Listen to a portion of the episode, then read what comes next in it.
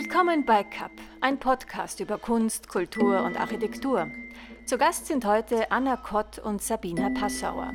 Die polnisch-deutsche Künstlerin Anna arbeitet multidisziplinär und beschäftigt sich in ihren Werken mit Transformation. Gemeinsam mit der Kunsthistorikerin und Yogalehrerin Sabina entwickelt sie das Projekt Circle of Being, das sich aus einem Buch, Malerei, Affirmationskarten und Meditation zusammensetzt. Sarah Lilly vom CAP-Team ist heute unser Kapitän und spricht mit den beiden über ihr gemeinsames Projekt und wie sich für sie Corona, die Kelten und die vier Jahreszeiten zu einem Ganzen zusammenfügen lassen. Willkommen, liebe Sabina, liebe Anna. Es freut mich sehr, dass ihr heute unsere Gäste beim CAP-Podcast seid. Es ist Frühlingsbeginn, ein neuer Jahreskreislauf hat begonnen. Ihr beide folgt diesem Jahreskreis sehr bewusst. Auch euer gemeinsames Projekt Circle of Being basiert auf den vier Jahreszeiten. Es befindet sich wie das Jahr 2021 noch in der Entstehung. Das heißt, wir begeben uns also gemeinsam auf eine Reise. Nun befinden wir uns ja seit gut einem Jahr in einer Pandemie. Viele Menschen wurden in den vergangenen Monaten vor große Herausforderungen gestellt. Sie haben Leid, Krankheit, Tod, Nöte und Ängste erfahren. Wir leben in einer Krise, die bei vielen auch ein Prozess des Nachdenkens initiiert hat. Wir mussten uns alle gezwungenermaßen entschleunigen und unsere Gewohnheiten anpassen. Jetzt, wo der Frühling endlich da ist, was macht denn Corona mit unseren Frühlingsgefühlen? Tja, Corona war und ist leider noch immer so etwas wie ein sehr, sehr langer Winterschlaf. Wir mussten und müssen ja auch noch immer sehr zurückgezogen leben. Wir können uns nicht in unsere Abenteuer stürzen, sondern müssen innehalten und stille werden. Was uns jedoch bleibt, ist unsere Fantasie, unsere Träume, und in diesen schwierigen Zeiten kristallisiert sich ja auch bei einem jeden von uns sehr besonders heraus, welche Erlebnisse und Abenteuer für uns in der Vergangenheit wichtig waren und welche Erlebnisse und Abenteuer wollen wir unbedingt erfahren, wenn wir denn wieder dürfen. Von welchem Ballast können wir uns lösen, von welchen Ängsten uns befreien. Der keltische Frühling begann schon am 1. Februar der kalendarische vor ein paar Wochen. Jetzt heißt es nichts wie los, raus an die Luft. Die Kommunikation mit anderen Menschen bringt den Austausch von Ideen hervor, Inspiration entsteht, Verbindung entstehen. Wir sind erfüllt von Abenteuerlust und bereit, die gefassten Pläne in die Tat umzusetzen. Das ist alles Frühling.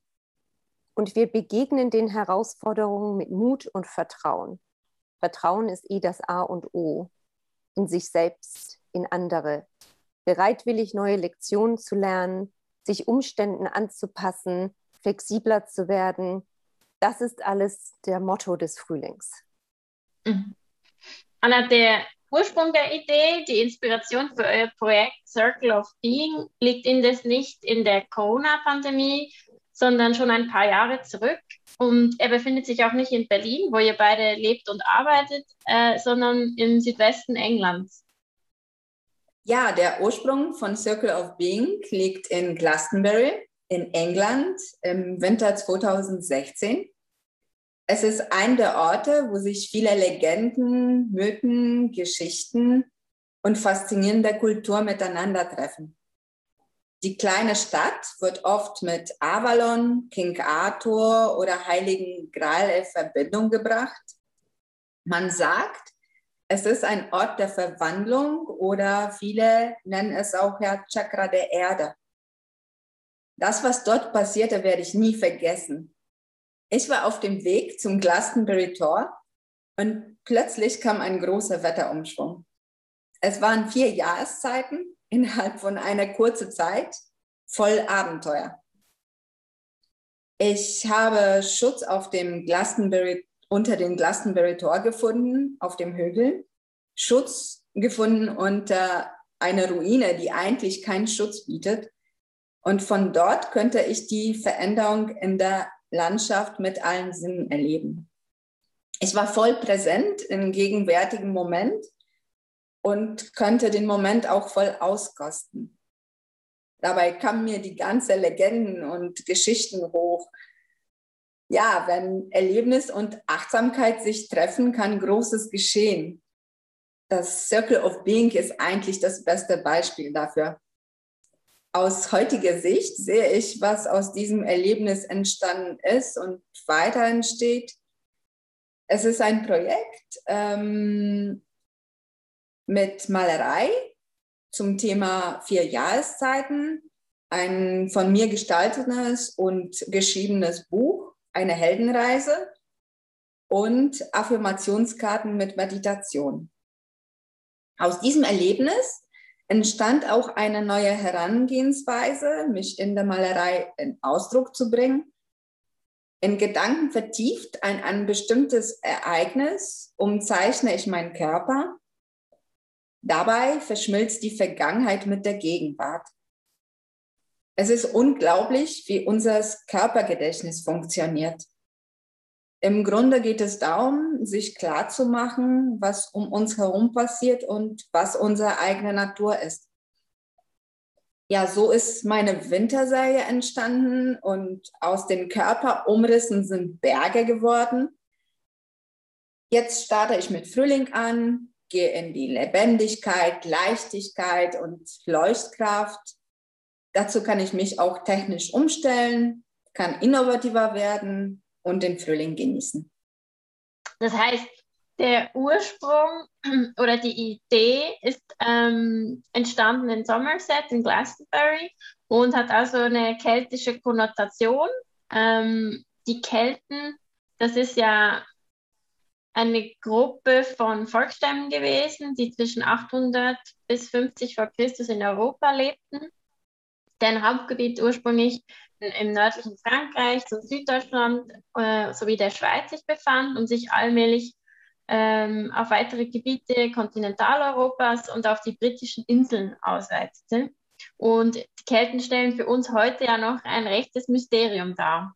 Ähm, Sabina, was fasziniert dich an den Kelten? Seit wann beschäftigst du dich mit ihnen?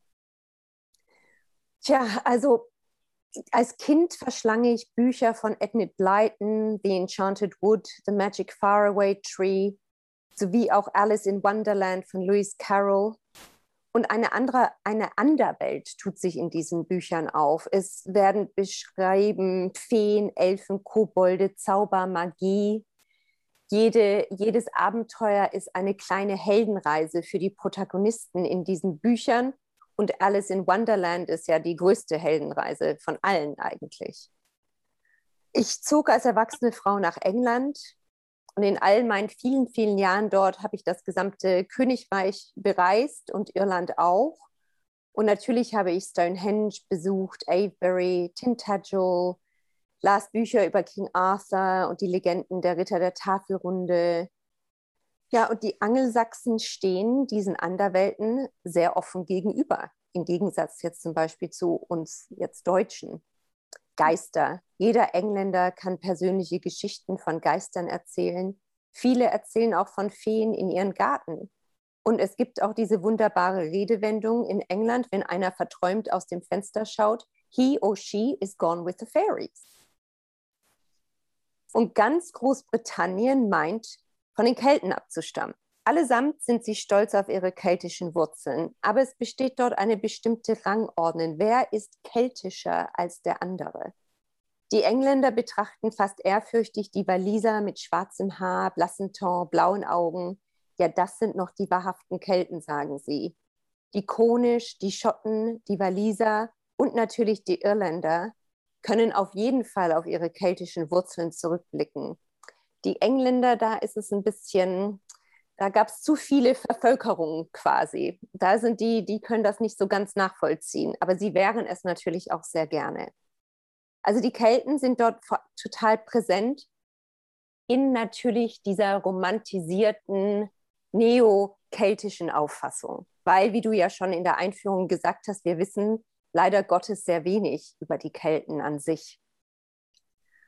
Aber an all diesen historischen Städten ähm, in England, wo ja auch ein Großteil der Landschaften unter Denkmalschutz und Naturschutz steht, Diese groß, diese historischen Städten sind alle wunderbar gepflegt. Es gibt tolle Informationen. Es gibt überall Cafés mit Cream Teas und Apple Pies. Und es gibt Buchläden. Die Regale dort biegen sich mit allerlei Sachbüchern, Esoterik, keltischen Brauchtum oder vielmehr der modernen Auffassung dessen, King Arthur-Legenden, Selbsthilfebücher noch und nöcher. Ein jeder wird fündig. Und so auch ich. In einen Buchladen fiel mir ein Poster keltischen des keltischen Jahreskalenders in die Hände und ich war sofort super fasziniert. Welche Bedeutung hat für dich der keltische Jahreskreis und wie spiegelt sich das in eurem gemeinsamen Projekt Circle of Being? Also man fand 1897 in der Nähe von Kolnigi in Südfrankreich Fragmente einer Bronzetafel. Und diese Fragmente wurden und werden dem ersten und zweiten Jahrhundert nach Christi zugeordnet. Und diese stellen einen keltischen Kalender dar. Und ich, wenn ich mich recht entsinne, glaube ich sogar einen fünfjährigen Sonnenkalender. In Irland bewahrte sich das keltische Kulturgut bis ins hohe Mittelalter. Und die Iren befolgten ihren keltischen Jahreskalender sehr lange, der auf diesen sich mal ursprünglich berief, den man äh, in Südfrankreich gefunden hat.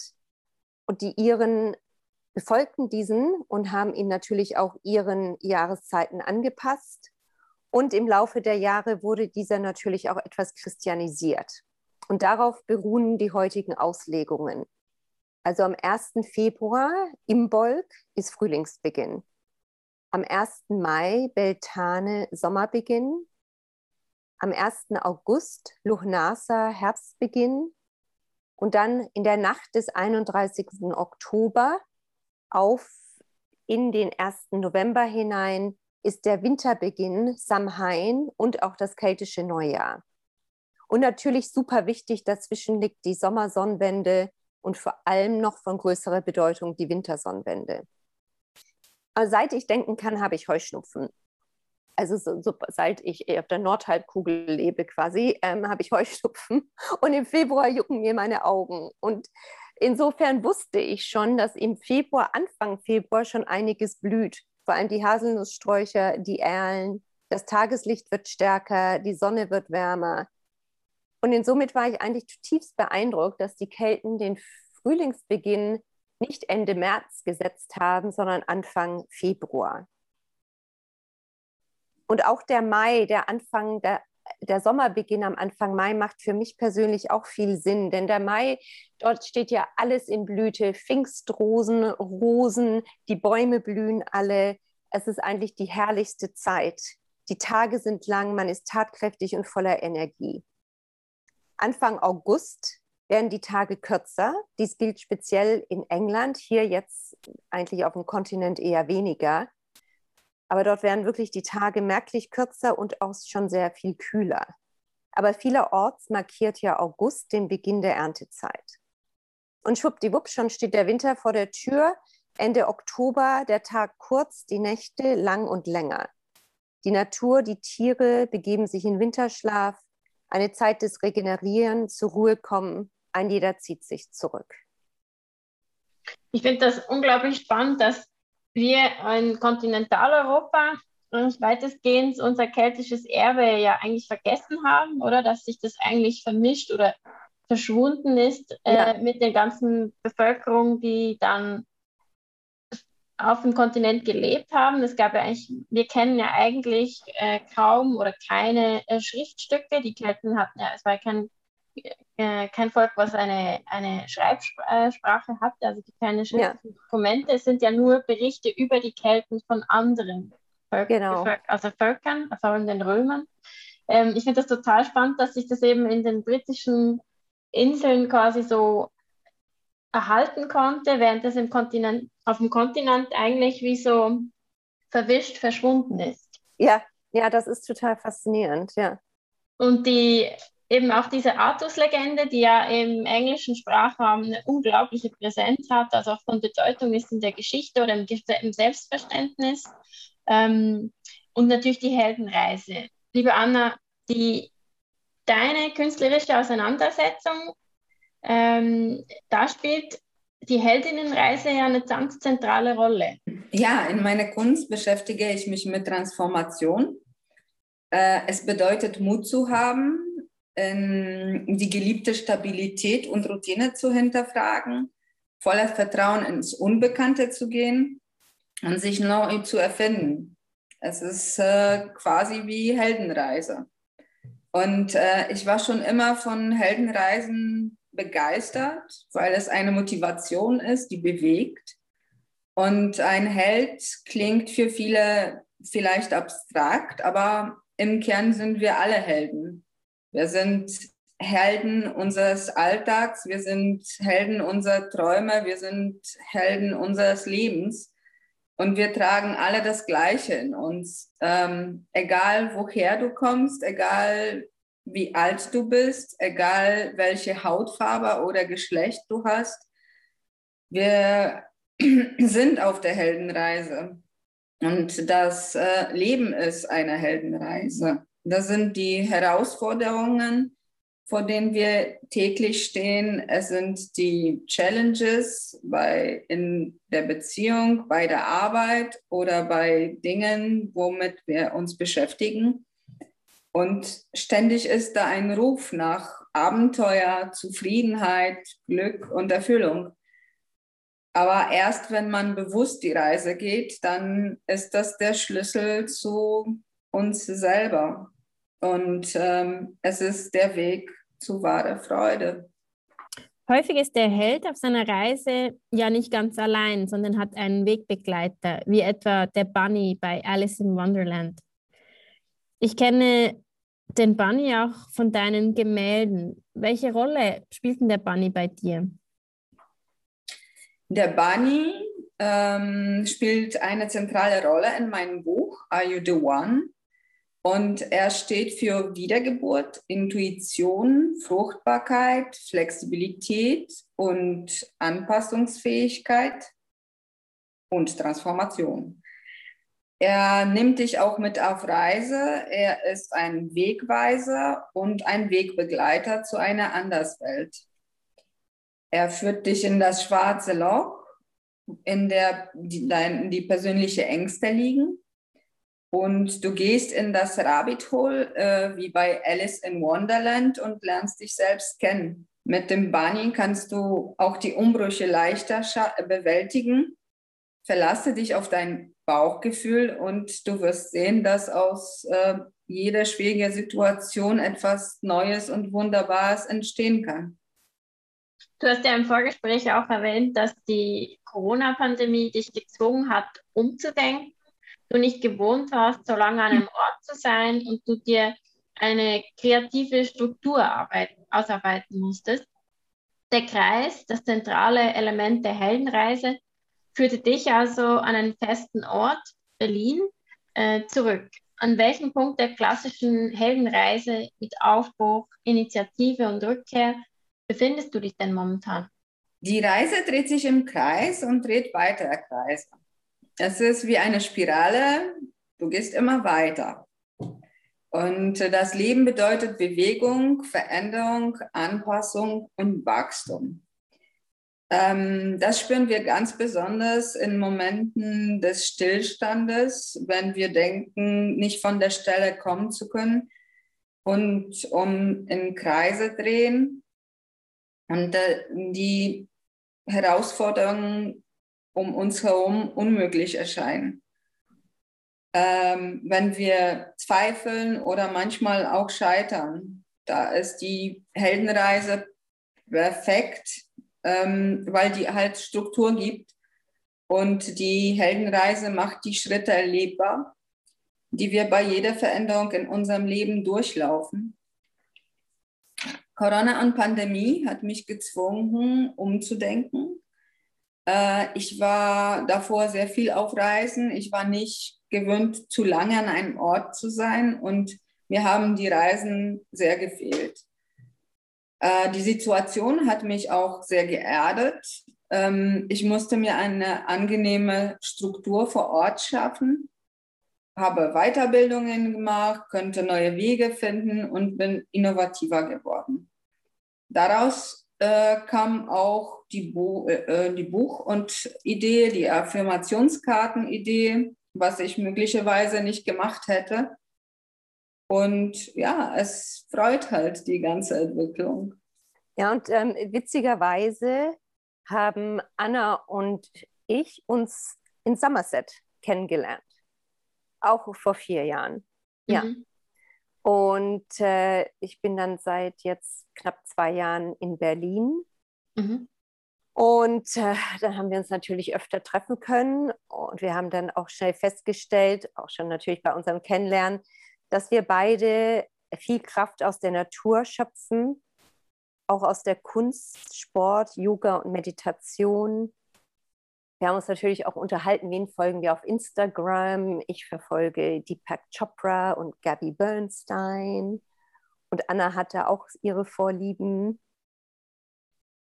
Ja, also es war wirklich ganz speziell. Ich habe Sabina in Somerset kennengelernt und dann ist sie nach Berlin gezogen, dann haben wir noch mehr Kontakt und äh, es war immer ganz besonders, weil wir uns gut verstanden haben und in Verbindung zu Somerset, da denke ich auch an Eckhart Tolle, der dort auch äh, seine Erfahrung mit Somerset hatte und ähm, wir haben wir können mit Sabina auch immer neue Themen und äh, äh neue Inspirationen finden. Und es ist ganz toll natürlich, dass da aus den Gesprächen noch etwas zusätzlich entsteht. Und mhm. äh, ja, bin sehr, sehr begeistert. Als kleine Klammer äh, für alle, die es nicht wissen, wer ist Eckhart Tolle? Eckhart Tolle ähm, beschäftigt sich mit der Gegenwart und äh, er ist ein spiritueller Wegweiser und ähm, er hat ein Buch geschrieben in, ähm, nach seinem Erlebnis in Somerset und das war jetzt äh, die, die Kraft der Gegenwart. Ja, und ähm, also wie hat ja auch, die Pandemie hat uns ja auch selber beeinflusst. Anna hat ja gerade äh, erzählt, dass sie nicht mehr viel auf Reisen sein konnte und so weiter und sich auf sich besinnen musste. Ich hatte plötzlich auch viel mehr Zeit ähm, und musste mich auch auf mich selbst besinnen und auf die Sachen, die mir eigentlich immer Stärke und Kraft gegeben haben, wie die Natur, wie aber auch Meditation und dann, ich hatte auch in England verschiedene Affirmationskarten mir gekauft in diesen verschiedenen Buchläden, wo ich so oft war. Und Affirmationskarten sind ja kleine Motivationskarten. Es sind eigentlich positive Gedankenanstöße, die man gerne zum Tagesbeginn liest. Es gibt wunderbare Karten äh, von Diane Küper, ähm, aber auch, also es gibt hunderte, es gibt auch viele deutsche. Ähm, und es ist halt einfach schön, sich mit denen zu beschäftigen. Also der, der Unterschied ist, Tarot ist, wenn wir sagen, kann ja auch etwas negativ behaftet sein und diese Affirmationskarten sind eigentlich nur positiv behaftet. Also man liest dann zwar Glückseligkeit oder Brüderlichkeit oder Liebe also oder Freude. Sie geben einem einen guten Start in den Tag. Genau, genau. Und ähm, und wir haben uns halt dann in dem Winter haben wir uns mit unseren Meditationen beschäftigt und dann kam die Idee gegen Ende des Winters, wie es so ist. Wir haben geschlummert und dann kam die Idee, wir machen selber unsere Inspirationskarten passend zu dem Buch von Anna, passend zu dem Meditationszyklus und auch passend einfach für uns. Und das war jetzt wirklich eine ganz tolle Aufgabe, auch für uns beide Anna hat diese Karten illustriert. Ich habe den Text erarbeitet. Wir haben uns natürlich gegenseitig ständig ausgetauscht und auch die, die, einfach auch der Weg, wie gesagt, der Weg ist das Ziel. Ne? Der Weg der, dieser, dieser, dieser Bewerkstelligung war schon super interessant. Und ähm, da wir gerade von Motivationskarten sprechen, liebe Sarah Lilly, sag mir doch, nenn mir einfach eine Zahl zwischen 1 und elf. ähm, dann sage ich die fünf gerne. Die fünf. Oh, das ist der Narr, the Trickster. Sei umsichtig und weise in dem Umgang mit anderen. Deine Affirmation für heute lautet, ich agiere mit Klarheit und Ehrlichkeit. Mhm. Das ist doch ein guter Start für heute, gell? Genau. Kurz vor Ostern. Genau. braucht, man, braucht man Glück bei der Eiersuche, je nachdem, genau. was die Osternester einem bringen werden, gell? Genau, und lass dich heute am Tag des 1. Aprils nicht genau. in den Narren schießen. Passender könnte das ja wohl nicht sein, oder? Genau. Euer Projekt Circle of Being und eure Auseinandersetzung mit den Jahreszeiten ist in einer Zeit, wo so viele nach einem so langen Verharren und rastlos und mutlos geworden sein, ist ein total positives Signal, finde ich. Es ermutigt, den Gegebenheiten weiter optimistisch entgegenzutreten, sie anzunehmen und als, ja, auch als Chance wahrzunehmen. Äh, wir können uns neu verorten, entschleunigen und Raum schaffen für neue Gedanken, Ideen, Wünsche und Ziele. Und ich glaube, dass auch gerade in der Zeit, wo viele Leute in den letzten Jahren das Gefühl hatten, alles dreht sich immer schneller und man findet keinen Halt mehr oder es lässt sich nicht mehr anhalten, war das eigentlich ein interessanter Kontra Kontrapunkt, diese Pandemie, die wir quasi, ähm, wo wir ausharren mussten. Ja, und jetzt können wir diesen Frühlingsenergien nutzen, um unsere Weichen neu zu stellen oder leicht zu arretieren und uns voller Vertrauen in die nächsten Abenteuer zu stürzen und eigentlich auch immer mit dem Vertrauen, dass es immer besser wird als gedacht. Das ist doch ein schöner Abschluss für unseren ersten Pod gemeinsamen Podcast. Liebe Sabina, liebe Anna, vielen herzlichen Dank euch beiden für dieses Gespräch. Ähm, euer gemeinsames Projekt, wie wir erwähnt haben, ist am Entstehen und kommt gegen Ende dieses Jahres zum Abschluss.